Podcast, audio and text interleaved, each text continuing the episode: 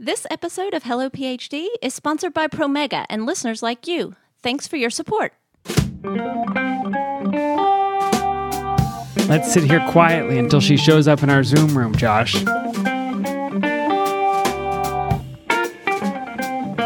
Do you want me to pull out a calculator and give you some numbers?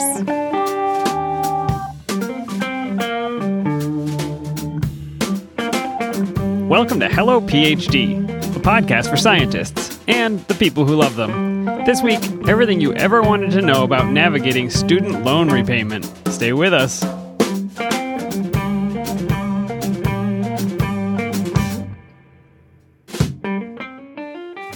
And we're back. This is Hello PhD, episode 132. I'm Joshua Hall, I'm Daniel Arneman. and we'll discuss the human side of science and life in the lab. Dan, episode three of the Pandemic Files. And week a million of being away from civilization. Roughly a million. That's right. How is isolation and quarantine treating you? Uh, I keep starting projects, which is a good thing and a bad thing because I'm not really finishing those pro- like house projects, things around the house. So uh, I decided one day I was going to dig a pond. I think I mentioned that, and then last week I decided I was going to tear out a deck. So that's been exciting. That's a big job. Yeah, they're all big jobs. It's not a sensible way to approach uh, staying at home, but It's not like I'm going to reorganize my dish towels or something no, like that. I, I should hang pictures on the walls. I've lived in this house for four or five years now. It seems like I should do something to finish a project, but all I want to do is start things outside. Well, it's a beautiful time to be outside. If this drags into the heat of summer, then you can focus on those indoor tasks. How about that? Sounds good. Now, what are you working on? I think I mentioned this last episode. I'm just doing the the best I can to look at the silver lining of this and make the most of it and take advantage of things I wouldn't be able to do otherwise. Been spending a lot of time with my kids, for better or worse. We went fishing the other day. That was that was really fun. Been catching them up on the great movies from the 90s that they have not seen yet to make sure they are well versed in those All the things that you grew up on. yeah, introduced them to uh, the original Teenage Mutant Ninja Turtles movie, Space Jam, Indiana Jones. You know the classics. I was worried you were only showing them bad movies from the 90s. Oh, no, these are the best. These are the best movies. Are they old enough to watch Clue? That's one of my favorites. Yeah, you know, uh, we watched Clue. Uh, Clue, I believe, was on Netflix, and we watched it about three weeks ago, and they really enjoyed it. I didn't Right. know if it would hold their attention, but they loved it. Oh, it's very fast paced, but there's quite a bit of murder. I just didn't know what your position was as a parent on uh, people being stabbed with butcher knives. Well, we got through Indiana Jones and the Temple of Doom, so Oh, wow. Okay. Yeah, you, was you have crossed the Rubicon. All right, Joshua, what do you have for ethanol today? All right, Dan, I am excited to be drinking the rye pale ale from Ponysaurus Brewing in Durham, North Carolina, right here in my town. And Ponysaurus is doing a drive through beer pickup right now because of the coronavirus quarantine. And what drew me to them was one, they're a they are a business I hope does not go out of business, so trying to support them when I can. But they have a really great system where you place your order online and then you drive by the brewery and you flash your ID through the window so they can see who you are and that you're of age. You pop the trunk and they completely submerge your beer order in a sanitizing solution before placing it into your trunk and then you drive away. Pretty nice. Is the sanitizing solution 70% ethanol? Because that could be a bonus. I don't know. They don't give you any sanitizing solution. You just get a dunk. Uh, your beer just gets dunked before they put it in. Th- This is a, a true fact. Growing up in Pennsylvania, I don't know if this is true anymore, but there were places where you could drive your car into the building. Like you would drive actually into the building. They would put beer in your car, and that was the only way to get beer in Pennsylvania. Was that the brew through? Yeah, they weren't allowed to sell it in grocery stores at the time when I was growing up. And so there were beer distributors, and they would, you know, you pull your car in, pop the trunk, and they'd put beer in the back. And it was by the case only, if I recall correctly. Yeah, I never quite understood Pennsylvania beer laws. It's a it's bizarre. Somebody can correct me who is from Pennsylvania right now and knows how it works, but that's how it used to be.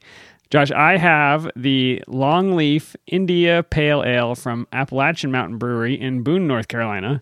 Longleaf referring to the longleaf pine, of course. And it is not too piney. I was a little afraid. It, it turned out to be okay. Dan, did you pick that beer up at your grocery store? I did. Uh, I don't know if it's just what's available because this is what was left on the shelf, the same way that I ended up with that white wine last week, but it turned out to be pretty tasty, so I will not complain about this one. Well, we are thankful for these beers and also thankful for our friends at Promega. Yeah, Josh, we've talked about the work that they are doing to support scientists at the front line of the COVID 19 pandemic. And if you visit promega.com slash hello PhD, you'll see some links to uh, some press releases that they have. One of the things I learned today is that they are actually producing some of the qPCR and RT qPCR master mixes that have been approved by the CDC for doing COVID 19 testing. And, you know, the news is just covered with discussion of COVID 19 tests and, and why aren't we doing more of them and how does it work? They have a link there to the CDC's protocol for COVID 19 testing. And I definitely went down a rabbit hole uh, reading through that document. It's really fascinating to see what it takes to do a COVID 19 test with, with basically qPCR machines. Yeah. And so if you want to find that link and you're fascinated like we are about the science of how these tests work, you can go to promega.com slash hello PhD and you can find some links there about Promega's contributions to the COVID 19 response. And we hope they keep it up and expand it.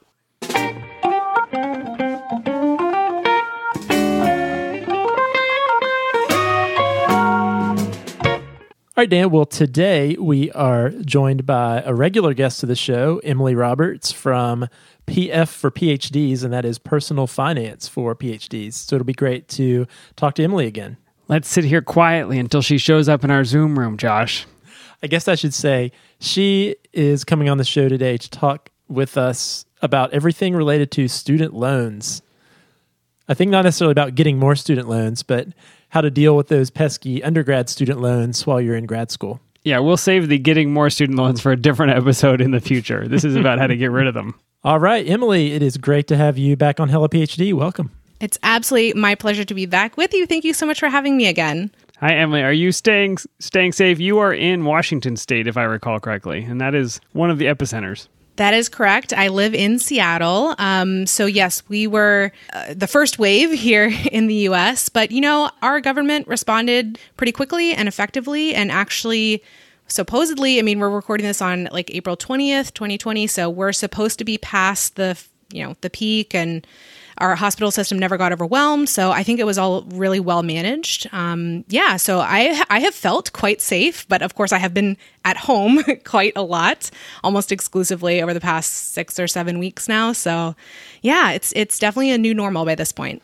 Yeah, how is the isolation treating you? You have young ones over there, so how's that going? Well, it's it's funny because it's kind of a return to what my life was like uh, before we had consistent childcare. So like I'm caring for the kids like during work hours mostly. I work during nap time, mornings, evenings. My husband keeps his sort of nine to five work schedule from home now instead of going in uh, to the lab. And yeah, so yeah, it's a blow definitely to lose the childcare, but we've done this before. we're sort of, it's familiar territory. Um, yeah, and we're having fun, you know, for the kids, but also for me. I've tried to do something special and fun with them um, every weekday.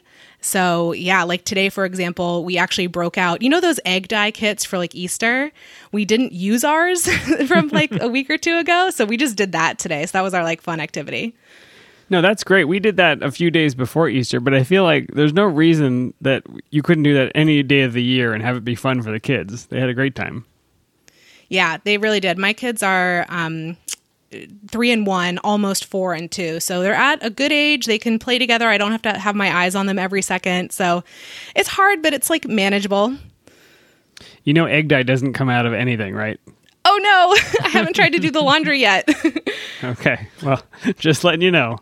Maybe we'll save that for a, a future show. We'll talk about the permanence of egg dye. But today, we want to talk to you, Emily, about something that could be equally scary to some folks out there, and that is student loan repayment. You are you're an expert in this topic. So we are excited to have you on to talk about all things student loans. I don't think that's a topic we've ever covered on the show before. Yeah, I'm happy to be here. Although I do want to qualify, I would I'll say I'm a personal finance expert. I'm comfortable with that. There are ways to be a student loan expert that I am not. Um, actually, one of the sort of kinds of people you can go to is called a certified student loan professional. So I don't have that certification, for example, but I'm conversant in student loans for sure. Better, better than Josh and I are probably. um, I learned today that a third of adults under age 30 have student loan debt, And the thing that's mo- maybe most interesting to the Hello PhD audience is that the median debt for somebody with a bachelor's degree is $25,000. The median debt for a postgraduate degree holder is $45,000. So this is something that I think really specifically speaks to people who are in graduate school. Yeah, I agree. I think I I didn't uh, go deep into the stats, but I think it's something like of all the outstanding student loans, uh, forty uh, percent is is due to graduate, you know, student loans being taken out. So it's quite a big chunk of the overall pie. So, Emily, before we jump into the details on student loans, I know you've been on Hello PhD a number of times before, but for some listeners who might be newer to the show, just tell us a little bit about who you are and what your interests are and why we brought you here today. Of course, yeah.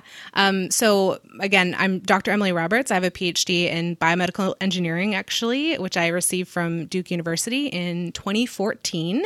And basically, since then, I've been running my business, which is personal finance for PhDs. So I help people who are pursuing their PhDs or have PhDs uh, with anything personal finance related. So the two topics that I really love to talk about the most are uh, taxes and investing. And we've already had interviews on Hello PhD on those two topics. So I'd encourage you, listeners to go back and catch those. But um, student loans are to me not as fun of a topic. So that's why it's taken us until, you know, this most recent um, interview to get to them. But it is a super important, uh, you know, aspect of personal finance. So really happy to talk about that. But yeah, through my business, Personal Finance for PhDs, um, there's lots of ways people can get free content from me. I have a podcast as well, same name, Personal Finance for PhDs. Um, I also write articles for my website, pfforphds.com. And another major thing I do is I speak at universities. So you may have seen me um, at one of your universities, or certainly I would encourage you if you want to if you want to see me to uh, get the ball rolling to uh, have me invited there. So that's another big part of my business. Yeah, that sounds great. We enjoyed having you at our university a couple years ago. So, to, I guess to jump into this topic, could you just walk us through some of the basics about different types of loans? So, I know, I know there are these federal loans, and I think a lot of our conversation will be a little bit United States centric today, but um, I know a lot of folks have these federal student loans versus private loans, you know, words like whether a loan's subsidized or unsubsidized. Could you just walk us through some of the terminology we might encounter with regard to loans? Yeah, there's these are really really important distinctions to make. So, if you as an individual listener are unsure of what kinds of student loans you have um, based on the terms that we'll talk about, definitely check with your loan servicer because they're going to have all the details. And it is definitely possible that you can have a mix and have some of this type and some of that type. So, you know, one thing you just mentioned is is federal student loans, um, loans that are given by the federal government um, versus private student loans. So those are student loans that you would obtain through like a private bank, for example.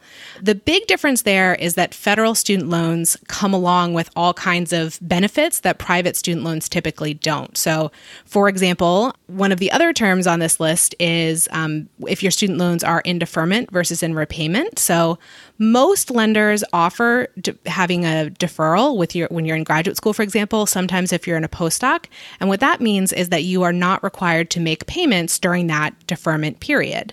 So federal loans definitely offer this, but private loans, it's more like you should really check. They probably do, but it's not certain.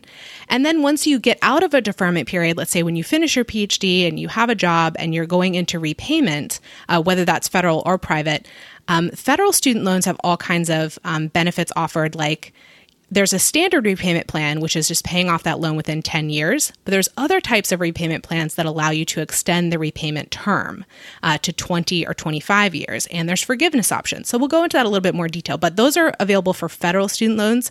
Private student loans, it's more like what you see is what you get. Like you have an interest rate that you're paying with that lender, you have a term. They're much less flexible than the federal government. Federal government also offers like forbearance. So if there's a period of time when, let's say, you lose your job and you can't pay, you can explore that. If you have federal student loans, again, private's going to be less flexible. However, in terms of interest rates, because we're in a pretty low interest rate environment right now, usually the private loans have more competitive interest rates, that is, lower interest rates than federal student loans, very broadly speaking. Yeah, that's really helpful. And and I did a little bit of research on this. I didn't understand initially that the repayment period tends to be 10 years. And that basically what you're saying with being a graduate student or a postdoc is you start that 10 year clock a little bit later. Do you know if the interest is racking up in that time period where you're not paying? Yeah, this is a really crucial question. And this is the difference between a subsidized loan and an unsubsidized loan. So, if you took out federal student loans as an undergraduate, for example, chances are that some of them at least will be subsidized. And what that means is that while they're in deferment, during your undergraduate degree, during your graduate degree, perhaps during your during your postdoc, um, that means the interest will not be accruing if they're subsidized. If they're unsubsidized, what that means is that the interest will accrue. So basically, the actual difference is that in the first case, the subsidized case, the federal government is paying the interest for you um, as you go along. But in the unsubsidized case, that interest is accruing on your loan. You're just not in repayment yet. So the balance that you owe is getting higher and higher and higher until you actually start paying it down. So in that situation, waiting, deferring isn't as if you are not paying anything. It's a, it just means that you are racking up more debt on top of the the actual loan amount because of the number of years that it took to start paying back. Yeah. So in deferment, let's say if you're in graduate school, um, with an unsubsidized loan, the amount you owe is going to be getting higher and higher and higher because that interest is accruing if you're not making any payments. And again, in deferment, you're not required to make payments, but you could if you wanted to. It's it's not off the table. It's just you're not you're not on a schedule that you're required to keep to. Um, and when you get out of a deferment period, if you had unsubsidized student loans, the interest the term is capitalizes, so it becomes part of the new principal of the loan when it comes out of deferment. And that's how your new payments will be calculated going forward with all that original principal plus the interest that has now become part of the principal. So your payments will be even higher than, let's say, when you were exiting your undergraduate degree. If you looked at the balance then versus you look at the balance after your graduate deferment period, it'll be higher and your payments will be higher. So it's, it can be pretty scary if that interest rate was, you know, sizable. Well, and you've worked with quite a few students, Emily, on on budgeting. Like a simple topic that we've talked about before, but something that's really powerful for students is creating a budget. Have you seen some budgets from PhDs who do have some student debt? And can you ballpark us what kind of, of monthly numbers we're talking about to start paying back this debt over 10 years? That is a very hard question, I understand.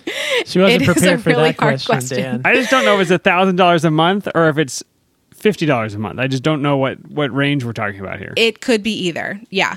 I mean, it could be over a thousand dollars a month for sure with that Is that standard right? re- with a standard repayment plan if you have a quite a high student balance. Do you want me to pull out a calculator and give you some numbers? I'll, I'll mention a couple resources. So one for calculators that I really like is called Student Loan Hero. And another really good one is Student Loan Planner. So I'm going to pull up the Student Loan Hero calculator because they have a really nice one that compares across different repayment plans. Let's do let's do 45k. That's the uh, median. Forty five is the median, and then I'll have my my boundaries much higher and much lower. So your income doesn't matter on the standard repayment plan, but it does for some of these income driven repayment plans, which we haven't brought up yet. um, so let's say if you had a $45,000 uh, student loan balance at a 5.7% interest, that payment for for one month is a $492 payment, um, and that's for over 10 years. So ultimately, on that That is 45 significant. Yeah, that's substantial. yeah. so on that $45,000 of debt that you came out of graduate school with, ultimately over that 10 years, if you only pay, ever paid the minimum, you would pay a little over $59,000 total. So a little over $14,000 just in interest if you stuck with that standard repayment plan.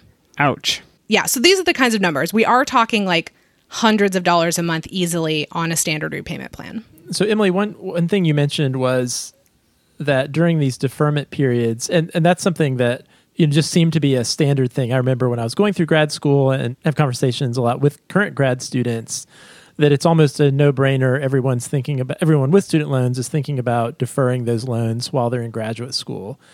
And you know, one question I had was: Are there ever terms of loans where you are penalized for making payments during the deferment process, or is that something you're always free to do, um, even if your loans are in deferral, is to to make payments without worrying about somehow canceling the deferment? So I agree that I, I the deferment happens fairly automatically when you go into graduate school. I do think you're going to be submitting some form somewhere with your servicer that says, "Hey, I'm going to graduate school.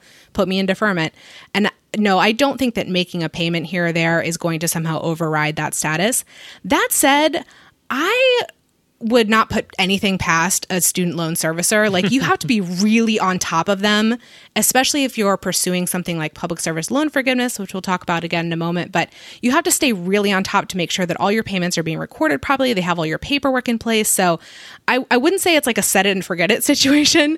Um, if you're making payments and you don't have to be, it will, it is a good idea to check up every few months. Okay, are my payments, payments being recorded? Am I still in deferment? Just check on it. I don't think anything, you know, terrible would happen, but th- these loan servicers tend to be a little disorganized. Is there any reason not to defer your loans, or is that pretty much an automatic thing you should absolutely be looking into if you're pursuing some kind of graduate program? Yeah, my standard advice for people is to go ahead and defer when you're in graduate school.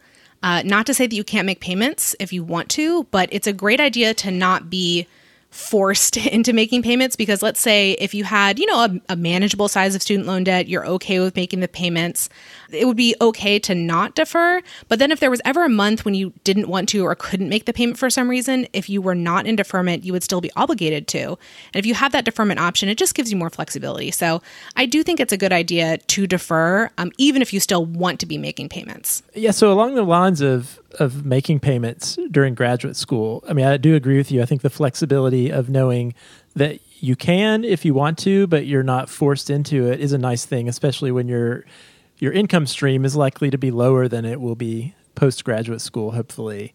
So, what what advice would you have for grad students about how to balance? wanting to repay or wanting to pay some on their student loans during grad school with other financial goals they might have, like starting to get involved in investing or paying down other debts. Uh, what advice do you have there? Yeah, this is a question that I love to sink my teeth into. And over the past year, I've developed kind of my own framework for answering this question. So, something specific to personal finance for PhDs.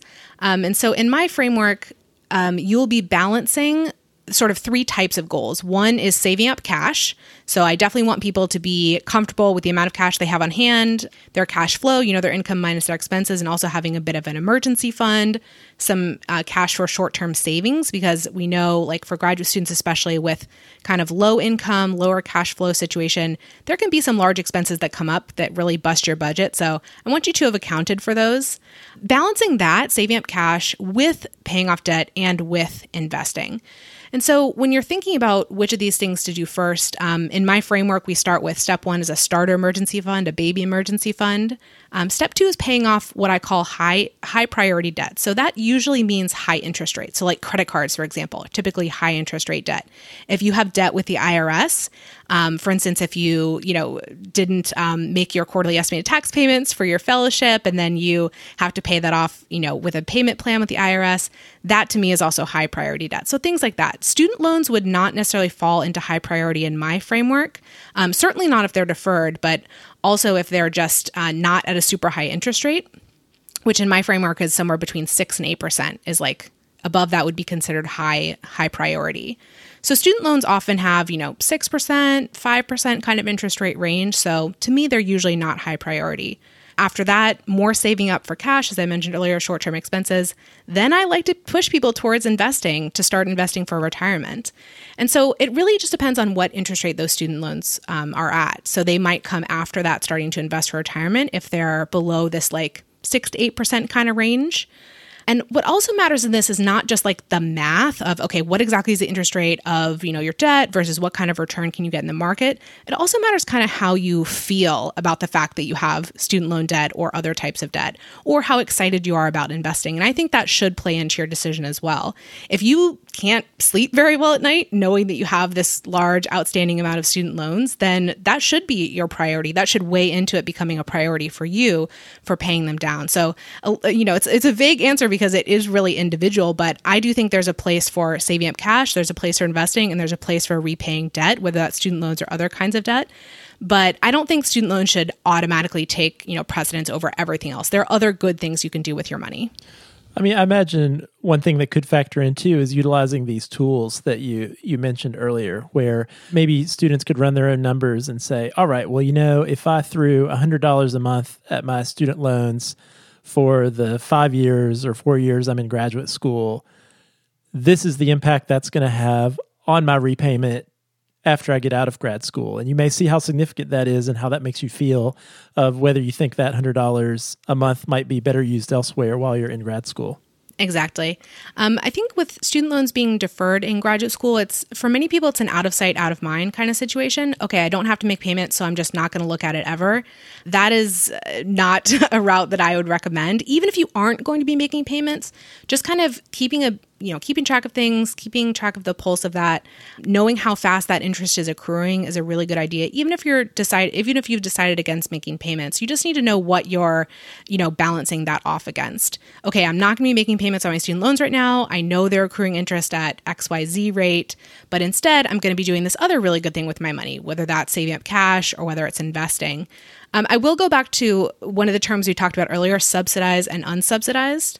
So during that deferment period, if you have subsidized student loans, they're effectively at a 0% interest rate. So to me, in my framework, those are not a priority for being paid down ahead of schedule. Um, that is ahead of them coming out of deferment. But if they are unsubsidized and they are accruing interest, that should weigh in a little bit differently. Yeah, that makes sense. Emily, as you talk about some of the the ways that you're balancing different goals, financial goals as a graduate student, I would like to note that interest rates right now are very, very low for houses, for uh, bank accounts. You know, people are not making a lot of money on money they're putting in their bank account. So, if I have a student loan, is this a good time to think about refinancing, or is that going to cause me problems down the road? Uh, I think it's an excellent time to think about refinancing, to explore refinancing. So, tell us what refinancing is in case people have not had that experience yet. Yeah. So refinancing is basically just when you take out a new student loan and you pay off your old student loan with that new student loan. And ideally, you would be doing this because your new student loan is at a lower interest rate than your old student loan. So if you took out student loans when interest rates were a little bit higher, now they're lower. I mean, the Fed has cut interest rates quite recently. So, you know, there could be very low, very competitive rates available right now when we're speaking. Um, so it, it could, it's always a great time to explore refinancing student loans. The pothole that graduate students could hit with this process is that to refinance your student loans into a, into a private student loan, you are giving up, if you're starting with federal and refinancing into private, which is what this process means, um, you're giving up those potential federal benefits of like income driven repayment plans and forbearance and such. So you have to know really, really sure that you're not going to be using those advantages and you'd rather take the lower interest rate that the private student loans are offering you. So that's a that's a very serious consideration. So it's a it's a very very serious step to take federal student loans and refinance them into private. Um, it can be very advantageous for some people, but it's just a decision that's worth a lot of consideration. So it's not one size fits all. It's not a guarantee that a lower rate is a better thing. No, not at all. Especially if you're talking about you, you know going an income-driven repayment route or public student loan forgiveness, um, that should all weigh into this. But another thing that can happen with re- refinance into private student loans is that you need a really good like credit profile to do this. So you need a steady job that's giving you regular paychecks. You need a good credit score. Um, you need to have a relatively low debt to income ratio. So your total amount of student loan debt that you are refinancing versus the amount of income you have, and the requirement to have a low debt to income ratio, and by low, I mean usually like two to one or one to one, that is difficult if you have a low graduate student stipend at the moment. So a lot of people, even if they're so so sure that they want to refinance they may not be able to do that during graduate school it may have to wait until you have that higher income post phd well i think that's a good lead in to talking a little bit now about the repayment process. And you've mentioned some of these terms already in our conversation today. And these are certain programs I've heard mentioned before. But tell us a little bit more about these income driven repayment plans for the federal loans and also something that I know I've heard of uh, public service loan forgiveness. What are those and who might be eligible for, for those types of plans? Yeah, this is something that everyone who has federal student loans should become versed in. Um, so, with with the standard repayment plan that we mentioned earlier for federal student loans, that's just you know you repay over ten years. That's the standard term. It's at whatever interest rate you've been given. That's the standard thing. The federal government also offers what are called income driven repayment uh, programs, and they usually involve a degree of forgiveness of your debt. And so this was sort of designed for people who were having a lot of trouble making those standard repayments. You know, as we mentioned earlier, it could be hundreds of dollars per month. Um, that can be a shock to your budget. And so for people who are having trouble making those standard repayments, all these other programs were created. And there's like sort of an alphabet soup of different programs that have been created over time. Um, for instance, there's the the repay plan. So R E P A Y E. That's a that's called revised pay as you earn. That's a play off of the older pay as you earn repayment plan, P A Y E. There's income based repayment, there's income contingent repayment. So there's a lot of different options. And what happens with these is that your your term of your loans is extended from 10 years to 20 or 25 years depending on what the plan is. So you're stretching out that loan repayment over a longer period of time, which allows them to lower the actual payment that you make and your payment is in these income driven repayment programs your your payment is calculated based off of your income so depending on the exact plan um, there are you know different variables in here but it's usually a percentage of your income above of multiple of the federal poverty level for your family size so, yeah, it gets like really complicated. It's helpful to use a calculator when you're trying to compare these different plans, but the basic idea is you're lowering your payment, but you're extending the payment term. And for these programs, you can get loan forgiveness at the end of the payment term. So after you've made your 20 or 25 years of, you know, the payments that are dictated by like the calculator, then you would have the remainder of the loan if there is any remainder forgiven uh, by the federal government. And so that's that's a a good option, a, a nice option to have if you are struggling to make those payments at the standard level. Now, what's actually kind of exciting and applies to a lot of PhDs is when you combine one of these income driven repayment plans with public service loan forgiveness, or PSLF as it's commonly called. So, PSLF was first introduced, I want to say it was like in 2007, 2008 kind of timeframe. And so, what happens with that is you make these lower payments on one of these longer term plans, but instead of taking 20 or 25 years before you get to forgiveness, forgiveness comes after 10 years. But you have to work for a certain kind of employer. So, a nonprofit or a government type employer. So, if you're working for a university, this would apply for you. So, you're in public service, right? So, the idea is that you're taking a presum- you know, presumptively lower salary because you're working in public service and the government's going to give you some help out with that by, you know, forgiving some of your student loans perhaps. So it's only 10 years of repayment. You have to make those payments, you know, perfectly on time and, and everything in the full amount. Um, 10 years of repayments, and then the forgiveness comes at the end of that uh, length of time. Does a postdoc count? Do I have to be a faculty member? What does it mean to be in public service at a university? Yeah. So for a postdoc, I think it would depend on whether you're a postdoc employee or a postdoc not employee. but I think if you're an employee, you would be able to start that clock. Um, I'm not sure if you're not an employee whether that would count or not. Yeah, I, I that may be like a situation by situation. Yeah, that makes sense. But do I have to apply for this, or somebody just gives this to me for being a good person? You do have to apply, but the good thing is that it's it's kind of retroactive. So like if you realize a few years down the road that you should have been going towards PSLF, you can, as long as you get all the property documentation from your previous employers, you can sort of apply that time that you'd been making those payments for uh, to the ongoing program. So it's actually that you apply at like the end of the 10 year period, um, but you have to have all your ducks in a row for all your documentation to show that you've been working for qualifying employers for that entire time. And of course, you've been making all your payments on time and everything. That's very exciting yeah, it can be a really, really great program um, for people who have you know, higher slash unmanageably high um, levels of student loan debt. Or, of course, if you just want to work for that kind of employer anyway, um, and would be going, you know, for a job at university, that's your that's what your heart desires. And if you get that, then this this can be a good option to look into. Um, I kind of like to think about student loan repayment as being you're either going to go on like the fast track or on the slow track. And they're both okay in different situations, but it really pays to commit to one or the other. So the slow track is, you know, enrolling in one of these income driven repayment options, income driven repayment plans, and then ideally pairing that with PSLF so the end of the repayment comes after 10 years instead of 20 or 25 years. That's the slow route. And in that route, if you are gunning for PSLF um, or committed to one of these income driven repayment programs, uh, you should only ever make the minimum payments on those student loans. It does not work to your advantage to go any higher above the minimums because you have that forgiveness coming at the end of the process, or you presume that it's coming at the end of the process. That's the slow track. So basically, in that track, you know, you're going to commit to it and you're only going to ever make the minimum payments. On the fast track, that's when you could be considering something like refinancing because you've said to yourself, I'm not going down the slow route. I'm not pursuing PSLF. I'm not pursuing income driven repayment plan. I'm just going to pay my loans off as fast as I can, given what we said earlier about balancing that with investing and some other goals that you may have, but you're going to pursue that more aggressively.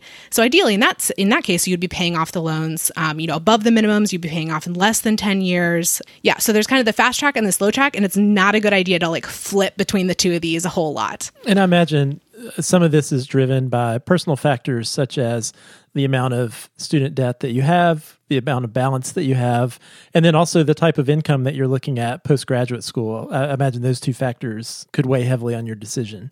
Yeah, so uh, it's it's hard to find like firm like rules about who should be considering what, but I did find some rules of thumb that I think it's it's good to sort of get you thinking about it. So again, thinking about your your post PhD income and then that that debt balance that you have in student loans. Um, if you have a debt to income ratio above two to one, you're probably in a decent spot for considering um, an income driven repayment plan, whether that comes with PSLF or not. If you have a debt to income ratio between one to one and two to one, and you have PSLF available to you, that might be a good option. Or maybe going the fast track is a good option. And below a debt to income ratio of one to one, mm, you should probably be pursuing that fast track option and just paying your loans off as quickly as you can and not trying to pursue one of these, you know, slower plans.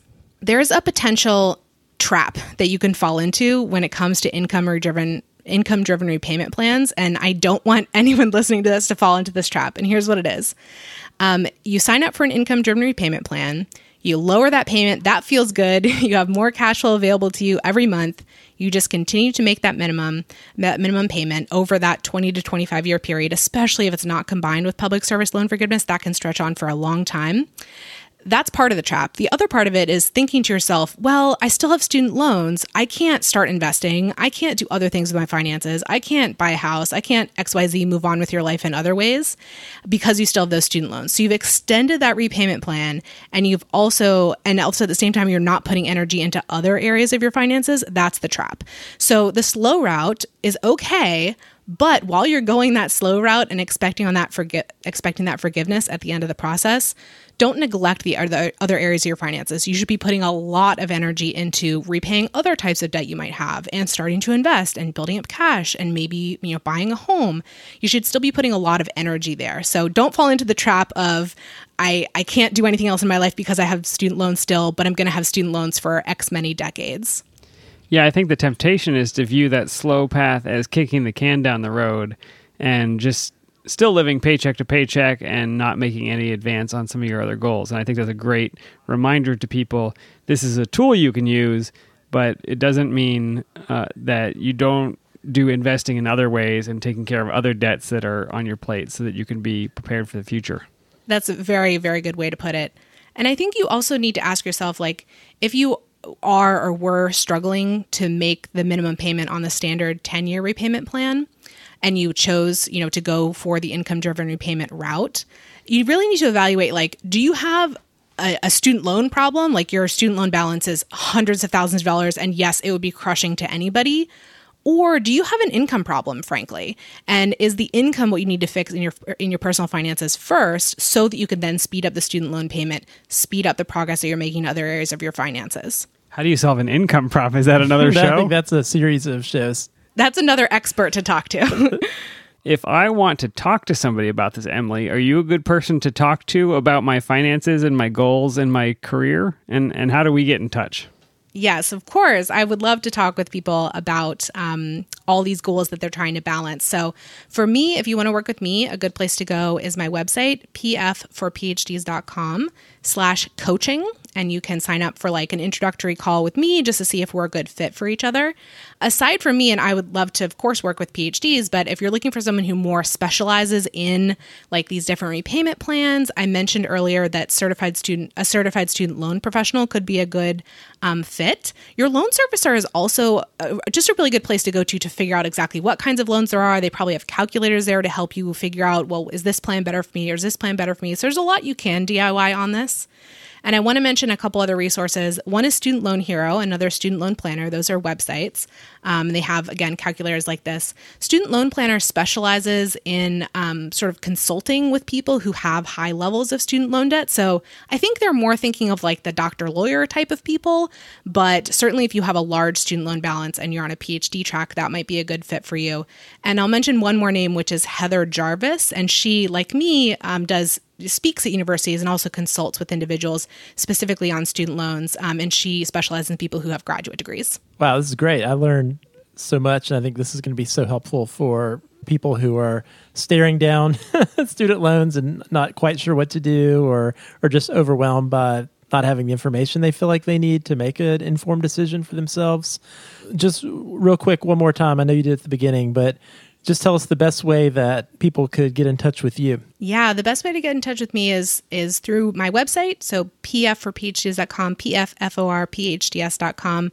And you can just email me. My email address is emily at pfforphds.com. That's the best way to reach me. And we can have a conversation and figure out what the next step should be for you, whether it's coaching with me or with someone else, or I can point you to resources if that's what's best. So I would love to have those conversations. Emily, thanks so much for for jumping on the show again. I've lost track of how many times we've had you on. Oh, I'm ready with this, Josh. I'm ready with this. You used the handy search bar. Episode 033 to find our episode with Emily about tax season and about what you need to know. Although that was in 2016, so things probably have changed. They have. Uh, so disregard that we'll one. talk to you again, Emily. Episode 68 is how to use a targeted savings account. Emily talked about what to do about re- irregular expenses and having that kind of rainy day fund. So episode 68 will teach you about that. And then uh, the grad student's guide to investing for retirement, episode 89, and and that's where we talked about uh, how you can be investing even as a graduate student to, to use that time value of money, compounding interest to make yourself feel very good at the end of a, a number of years. Yeah, thank you so much for that. I, I think all the episodes we've done together have been excellent. I'm so glad you've had me on so many times to share this information with your listeners. Well, I know I always learn something. And if you want to hear more from Emily, you can check out her podcast, Personal Finance for PhDs. All right, well, this was a great topic that I know is going to be interesting to a lot of our listeners. But if you have a question or topic idea you would like for us to discuss on the show, we would love to hear it. You can email us podcast at hellophd.com, send us a tweet at hellophd. And if you like the show, leave us a review on Apple Podcasts. We love getting your feedback. If you would like to support the show, you can become a patron. Simply go to our website, hellophd.com, click the Become a Patron button, or visit patreon.com slash hellophd. We would love the beer money, and now that we are recording separately, we need twice as many beers. So thanks to the ongoing support from all of our patrons. It's really the same number of beers, Josh. Technically, Feels like, each of us feels would like have more. one. Feels like more. okay. Emily, Dan, stay safe, and uh, we'll be back at you with another episode soon. We'll see you then.